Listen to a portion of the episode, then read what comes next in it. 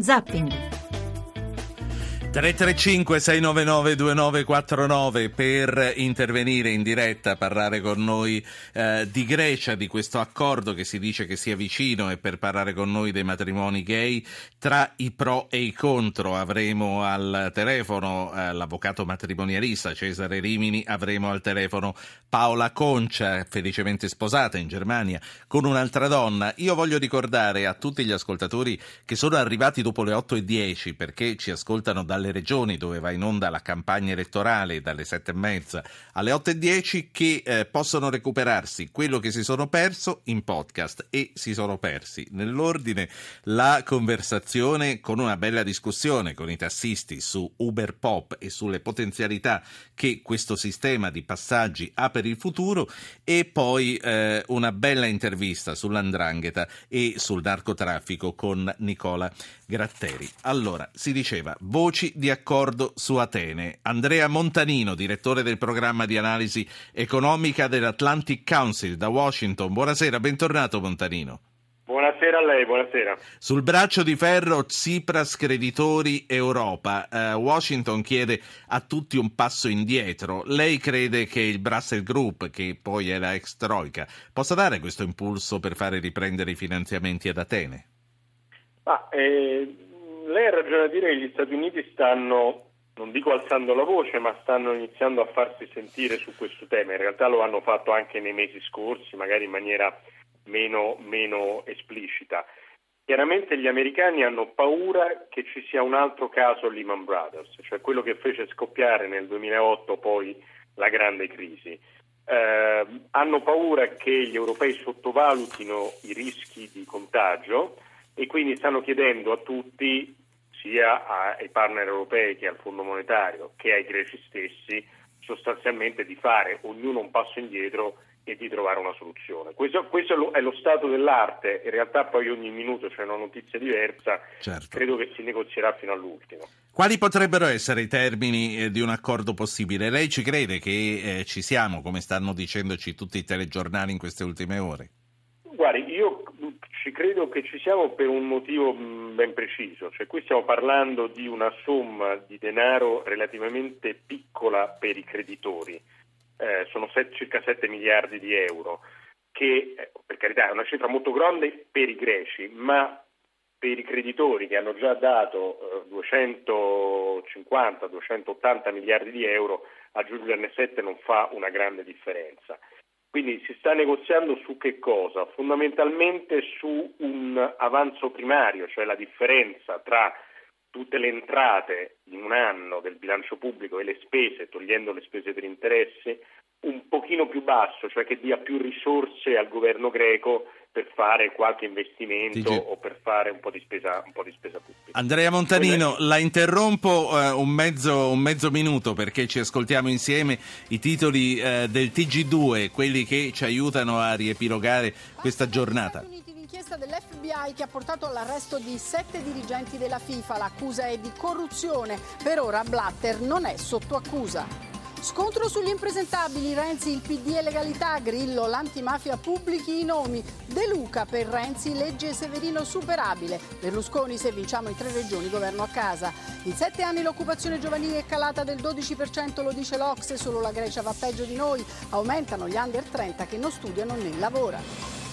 41 anni fa la strage di Piazza della Loggia a Brescia, 8 i morti, oltre 100 i feriti, ma ancora nessun colpevole. Nel nostro approfondimento il ricordo di quel giorno e di un lunghissimo iter giudiziario a cui manca ancora. Montanino, c'è una cosa qui nei titoli del TG2 che poi voglio mm, discutere con lei, che è quella degli under 30 che non studiano e non lavorano e aumentano in Italia. Ma prima di tornare con lei a questo, ascoltiamoci insieme anche da Doha i titoli di Al Jazeera.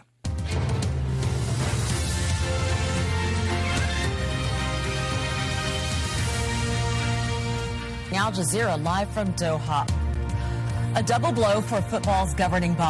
Doppio colpo per la dirigenza del football mondiale. Alti funzionari della FIFA sono stati arrestati per corruzione dopo indagini sulla segnazione delle prossime due coppe del mondo.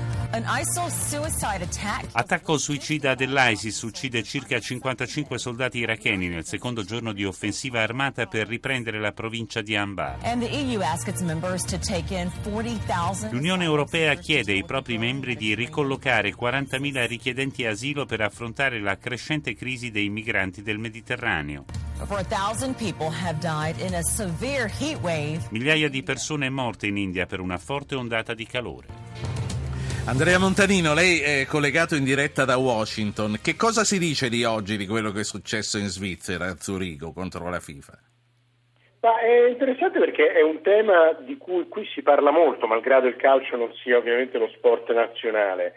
Eh, se ne parla un po' perché è un'inchiesta dell'FBI e, e un po' perché mh, insomma, che, che, il calcio fosse corrotto era mh, una cosa in qualche modo cui la gente immaginava, mettiamola così, non dico che si sapeva, ma immaginava e quindi sembra la conclusione un po' di una vicenda, eh, vicenda già scritta. Ma è, è, stato interessante, stamattina mi sono trovato a parlare con un americano, veramente americano, e mi chiedeva solo di questo praticamente. Certo, senta, ehm, volevo tornare al discorso che stavamo facendo e per il quale l'abbiamo chiamata. Lei è il direttore del programma di analisi economica dell'Atlantic Council a Washington. Lei diceva l'America teme il rischio di un altro Lehman Brothers, la cosa è recente, le ferite fanno ancora un po' male. Lei, lei personalmente quali valuta che possano essere i rischi dell'uscita della Grecia? Ma i rischi sono molto difficili da, da valutare. Eh, ricordo che il, il, presidente della Fed, eh, Bernanke, della banca centrale diciamo, americana, dichiarò nel 2007 che il tema dei subprime, cioè dei mutui concessi a persone che non erano eh, dei, buon credi- dei buon debitori, era una questione secondaria. E poi è successo quel che è successo. Quindi è veramente difficile dire, predire il futuro. Quello che io vedo eh, di conseguenza prevalentemente è per la Grecia stessa, cioè è la Grecia che si trova, e i greci che si troveranno in una situazione in cui non potranno acquistare più materie prime banalmente pagate in dollari o pagate in euro. Pensiamo al petrolio, cioè un'eventuale valuta eh, greca, una dracma, che valore di acquisto avrebbe nei confronti sì. dei dollari? E quindi come potrebbe la Grecia comprare petrolio? Tanto per fare un, un esempio molto pratico. Quindi il principale problema è per i greci. Per gli europei è, è, è, molto difficile dire se ci sarà o meno un rischio contagio. È vero che adesso ci sono molti più strumenti di controllo, ma nello stesso tempo siamo in un territorio talmente inesplorato che mh, è certo. difficile azzardare previsioni. Quindi mh, Padoan dice che l'effetto sui mercati sarebbe limitato, mm, si è spinto troppo avanti sulla linea dell'ottimismo o anche lei ritiene che insomma non ci, sarà, non, non ci sarà questa grossa ripercussione nel caso? Guardi, io, tendo a essere d'accordo con, con, il ministro Padoan, anch'io penso che non ci saranno grosse ripercussioni perché parliamo di un paese come la Grecia che è molto piccolo diciamo, nei confronti del, del, del, della ricchezza europea, del PIL europeo o addirittura... Sì. Prodi ieri in un'intervista paragonava il PIL greco alla provincia di Reggio Emilia per dire. Quindi... Sì, sì, esattamente, no, ma esattamente, cioè, il PIL greco è più o meno un decimo di quello italiano, quindi è il 10% dell'Italia, quindi è il 3% dell'Europa, è una cosa piccola. Eh, ma nello stesso tempo eh, anche il governatore Visco ieri, ieri ha detto in fondo so, sono, sono, situazioni che non conosciamo, quindi non possiamo sottovalutare completamente i rischi. Ecco. Quindi è meglio non provarci, questo, questa è un po' la mia conclusione, è meglio non trovarci in una situazione a vedere che cosa succederà. Fuori dalla Grecia e poi la saluto. Una delle notizie di oggi, l'ha sentito anche nei titoli del TG2, riguarda la disoccupazione giovanile. Peggio di noi solo la Grecia e aumenta il numero di chi ha meno di 30 anni che ha smesso di studiare e non ha un lavoro. Sì, questa direi che, che, che, è la questione più preoccupante, cioè il tema non è tanto la disoccupazione, perché la disoccupazione significa persone che sono attive e quindi stanno cercando un lavoro e magari prima o poi lo troveranno, con tempi più lunghi ma lo troveranno. Il tema è tutte quelle persone scoraggiate che hanno smesso di cercare lavoro e nello stesso tempo non sono più eh, in un percorso educativo. Ma tra i dati che ha dato l'Oxa, a me quello che più mi ha impressionato è quant'è il numero di di, di, di persone che studiano e lavorano, cioè che fanno entrambe le cose. In Italia è circa il 10%, quindi di studenti che durante l'estate, in, in fasi, studenti universitari ovviamente, eh, fanno alcuni lavori. In Italia è solo il 10%, in Olanda è il 60%. Ecco, secondo me questo è un elemento importante perché la transizione dalla scuola al lavoro non può avvenire oggi finisco di studiare e domani lavoro, ma c'è una fase di transizione. Noi secondo me quella non la riusciamo ancora a gestire bene. Io, il mio invito a tutti quelli che studiano è di provare a fare dei lavori estivi Certo. Ultima cosa a proposito eh, di quello che sta dicendo. Lei ha citato il governatore di Banca Italia che eh, ieri ha eh, sollecitato il governo a più di una cosa, a investire ma anche alle riforme. Questa è la cosa più urgente. Lei crede che la riforma della scuola, che se non addirittura d'arrivo è insomma abbastanza consolidata, possa essere una risposta anche proprio per quanto riguarda il collegamento mondo del lavoro e scuola? Guardi, eh, qui forse andiamo su, su, dettagli che non conosco e da cui sono un po' lontano per giudicarli. Certo. Devo dire che eh, ogni riforma che permette al sistema di essere più efficiente è una riforma benvenuta.